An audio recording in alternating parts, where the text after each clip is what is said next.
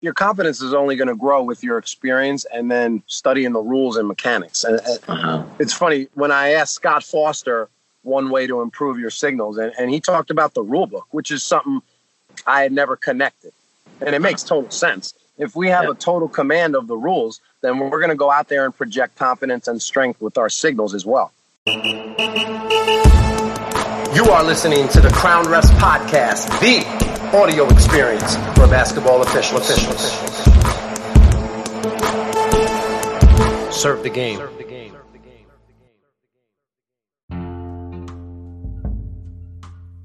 Thank you so much for your continued support of the Crown Refs podcast since November of 2018 when we first started until now. The support from the referee community has been phenomenal, so we greatly appreciate that as we continue to serve the basketball officiating industry in 2020. We're excited to launch our new film review service called Crown Refs IPR.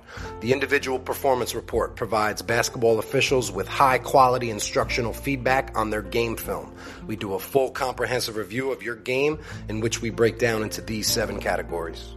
Number one, overview is a general summary and a brief evaluation of your overall performance, and it provides a layout to best consume and process the report. Number two, areas of strength. Identify the positives that stood out and highlight the parts of your game that catch the eye. You know, it's so important to double down on the things you do well, and we want to help you identify them so you can continue to hone them in and make them stronger. Number three, areas of growth and improvement will provide you with a great deal of value as we dissect and break your game down by focusing on the fine details. This is like taking your ref game to the doctor's office for a physical. You have to have an open mind and be your own worst critic to filter constructive feedback. Remember, our weaknesses are just opportunities to advance, only if you want to improve. Number four, game notes is one of the signature features to this seven course meal. This is where we do a full game breakdown with timestamp plays that are loaded with instructional comments and questions only to help you grow. Go back and rewatch your game with the game notes as a guide and a reference point to help you better understand the feedback. Number six, video feedback. In addition to the written feedback we provided you, we also create and send you a personalized video recapping your game just for more clarity and context. This is the visual part of the report because some people are visual learners, some like to read, some are auditory learners, which why in the final portion of this report, number seven, is a follow-up conference call. In addition to the written and video feedback, we will follow up with a call to further analyze and discuss both your game and your skill set as a referee. Be sure to come armed and ready with questions for this interactive coaching session. And if you're interested in being featured on the Crown Refs podcast, the audio experience for basketball officials, we will share the audio on a future episode. Some of the benefits of the IPR service is an improvement in play calling, the most important aspect of the game your presentation of signals. We do a full mechanics check, your court presence, how you look on the court, your communication to help you better manage the game, and support. We're officials supporting each other. That's been a pillar we've emphasized since day one, and you've been supporting Crown Refs, so this is an amazing opportunity for us to directly support you and work with you on a one to one basis. If you have anyone you know that you think would benefit from this service, or perhaps even yourself, please reach out to us on social or you can email at crownrefs at gmail.com for further details about the IPR service. Now, on to podcast number 75, which features third year official Jack O'Brien from Shelby Township, Michigan. Jack is a 19 year old freshman student at Michigan State University, so he's way ahead of the curve at this age. This is the third IPR we did, so you're hearing sort of a recap from his game and some notable plays that we talked about. I hope you enjoy this format. Have a great rest of your season. Serve the game. So you were able to take the IPR and then watch the film with it as a yes. guide. Mm-hmm. Okay. Correct. Yeah, I had it right side by side.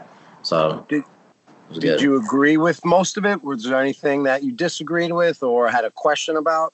I've been like like those like 10 1 fours with the arm bars when they like drive when I'm from trail. And like I think I'm just like a second late on getting them and then like I'm putting myself in like a bad yeah. spot. right, small. right. But because they because those hand checks and 10-1-4s, they almost need an immediate whistle. Yeah. If we don't call it within that one two seconds, and then we have yeah. a blow by where uh-huh. the play is now leaving us going to somebody else, and then we put a whistle on it when when the offensive player yeah. has already made it past the torso of the defender. That's basically what happened. I had an arm bar. He starts driving, and really what I should have had was a 10-1-4, but I end up putting a, a shooting foul when really the contact was before. I kind of was just didn't process quick enough, I guess. Gotcha. he went right into the shot after he got by him. That's kind of when my whistle was. Okay. What about? Do you remember the dead ball officiating play that I highlighted? Yeah, there's there's our yeah, was it the one where I had a push and then they started chit chatting after? Right, right, right. Yeah. Yeah. you had a good call. You had a rebounding cleanup foul. You know, Mhm. the the rebounder grabs the ball, then gets bumped into a travel, so you had a whistle.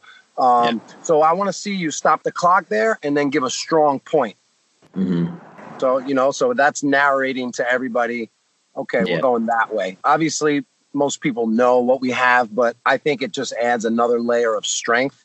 Yeah. you know another signal that's that we can absolutely use to where it's just going to show that strength and clarity and you had that a couple times um, where i just wanted an extra point even when you're you called a hit going the other way so i think it might have been a, like a loose ball and whatever you reported a hit and then and then i think you pointed to the spot just report that Yeah. hit and then finish All right.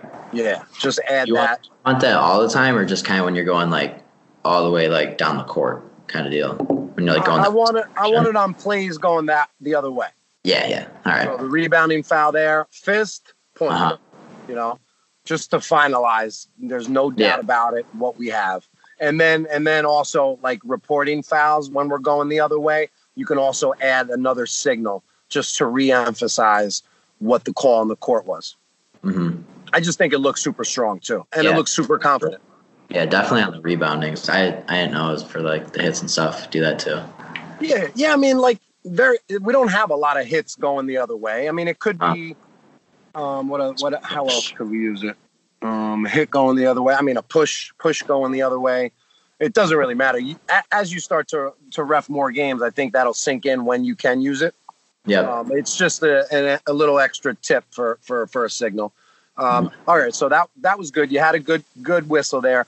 Now, why didn't you stay on the spot? Why were you in such a rush to leave? Were you aware of the kind of back and forth Uh, you were having? No, I think I just wasn't aware of it. It's kind of you know, maybe just need to slow down a little. Just had the Yeah. phone on to report. You know, Yeah, yeah. It just comes comes down Yeah, to slowing say. down. need games experience. Might need something to, you know, go south before it clicks. Maybe. Just use this as like a guideline anytime you have a whistle. Just Yeah. stopping the clock, and you're gonna wait like two or three seconds. You're gonna wait for your your partner to come replace you. You're gonna wait for those existing players to kind of go back to their new spot, wherever that is, whether it's the free throw line or you know to head down court. But just hang Yeah. out. Don't be in like a rush to leave. You said it best. You just gotta slow down. yeah. So just just I know. Yeah, I always do that. Like I know, like bodies on the ground, I always stick around, but probably even like any foul, just holding it and sticking an Mhm. extra or two. Yeah, Yeah. I mean, you, you I think you're at- you move at a pretty slow pace for for your age, and and slow meaning like a a compliment, not like you are Yeah. slow. But like I liked your tempo. I just think we all can slow down even more. Yeah, for sure. You know, especially on those tough whistles, on those tough plays where there's a couple extra layers to them. Just don't be in a rush. That's it. Yeah. Um, so what happened on that play? Did we issue a double tech or no? Uh, on the push. No, the- um, the two team. players drawing back and forth. Yeah, yeah. All right. So that was basically. I didn't give the double tech. That one kid that I gave it to uh, was kind of an issue all game. He was the one who was uh, chatting after the push too. Um, and he basically he got an and one, and then just stood over and clapped on him. So, I mean, like he once he makes that like outward gesture, I thought that was enough. Um, what I didn't like about that call was uh that actually ended up like I thought the the T was deserving, but I wasn't aware that I was giving him his fifth. Just like the philosophy of that was his fifth foul, so he was out of the game. I would have liked to at least had like the awareness of knowing that I was doing that. I thought the T was warranted though, but I didn't. When I gave it to him and then realized like uh, my partners came up to me and they're like, "All right, well he just made the and one." Wasn't even processing that yet. You know, I just gave it to him. So But you would have given it anyway. But you're Yeah. just saying you would you want the information on hand. yeah, I would have liked to known as I was giving it That's good. The situation because that was one of their better players too. So especially knowing his foul count, I should have known. I still would have gave it, but I should have had that awareness. No, I, you're absolutely right to to understand you know where we are with the fouls, both team fouls and player fouls. But I will say, um, I think that's becoming less and less important is knowing which players have how many fouls because film has kind of eliminated us being able to have wiggle room with yeah. you know like deciding when to put a foul on someone. Uh-huh. Like just the more film is the more exposure is the more we need to call it by the book, pretty much. Yeah. You know. Sure. So don't let. So what I'm saying is, don't let you know, knowing that he has his fourth foul, don't let that stop you from putting the fifth foul on him if there's illegal contact. Uh-huh. Don't even be emotional about it. That's on him. Just going to take a quick 30 second timeout from the podcast to bring you a word from our sponsor, Mr. Mike Ori from Neat Tux. Thanks, Mike. The Crown Refs podcast is brought to you by Neat Tux, the best way to keep your shirt or uniform tucked. We as basketball officials have enough to think about during the game. If you're looking for that clean, professional looking uniform shirt, that NBA, WNBA, Olympic, D1 look, go to neattux.com and order yours today. Neat Tux and Crown Refs, serving the game. What else we got? There was a play where you were lead. Yeah, um, I know. That, drive. Yeah, tell me yeah, about that play. Two plays that were like watching film. I was like, uh, like could have killed me. um, I've been there. Yeah, so that I know you're talking about towards the end of the game, uh, baseline drive. My eyes were on the drive coming from the arc corner of the court, and I was with him. Secondary defender slides up. Luckily, like you said, he my trail didn't really have a cadence whistle, but like I'm just glad he. I don't really care at that point. I would. I did. I did not. I was not looking at the secondary defender, so I would have had just a a guess if like even if I had a whistle, you know, it probably would have just shocked me. Yeah. So, uh, what, what I was thinking, oh, if if I had a whistle, I probably just went like block, you know, just I feel like that's safer one when you're guessing. Um, uh, yeah, I don't know what I was thinking. Like I'm usually like people say like uh, ball watching is one of like the harder things. I'm usually like think to myself like I'm pretty good with you know staying where I'm supposed to be, but then like you know that was one of the most important points of the game and I wasn't where I was supposed to be. So that was a little eye opening. Yeah, like you said, ball watching. I, I kind of liken it to two categories like ball glancing. We have to glance and see where the ball uh-huh. is, no doubt about it. And then ball staring. People stare at the ball. So yeah. when you're watching film and you're looking at plays that you think you know you might you might have you wanted a different decision on, also look where your eyes were. And that's the one thing I noticed after I rewound that play and said, "Why didn't he have a whistle?" I just looked right at your eyes, and you're you're refereeing that that on ball matchup, but then you're not you're not turning your head once that that blow by happens to pick up that secondary. Yep. And as you move up and, and do college and then work with the restricted arc, you're, you're going to have to do that even more. It's like yep. as soon as soon as that drive happens, or even reposition yourself to where you have all those players within your periphery. Yep. So you might have to take another step wide or uh-huh. another step back to be able to accept and open up your shoulders and see the drive and the offensive player and then that new defender and then decide if he's legal before the contact happens. Yeah. I mean, I honestly, I don't even, that might have been like the first time I've seen a play like that because it was a little more complicated because like, it was like right to my left, drives by him, and I'm like staying with that defender who's like, you know, technically isn't my primary, but I still have to secondary defender would be my yeah. first defender. Not going to stay with the drive guy. Yeah. No, I mean that's happened to me where you're just watching the ball and then boom, contact happens and you're like, oh, you're you're confused, you're surprised, and that's yeah. one thing we talk about in the pregame is don't be surprised by anything. Uh huh. So it just gets. You remember Al's podcast where he was talking about refing the defender 80 20. Uh-huh. 70 30 you know you just we just got to focus on the defense there because yeah and that's something i never heard either like when he was talking about this like triple threats and like really focusing on the offensive player mm-hmm. i've never, i've always just been like defense defense because that's all you really hear you know right right that, that's why it was cool to have that podcast talking about sequencing so once we can uh-huh. kind of recognize the start of a play yeah and build some guidelines on top of that mm-hmm. yeah that was good stuff yeah so another thing with your signals, I think you have a good foundation of signals. I just think you got to practice a little bit more. Do you practice like in front of the mirror? Yeah. Mm-hmm. Okay, good. So I mean, I have. I probably do it more for sure.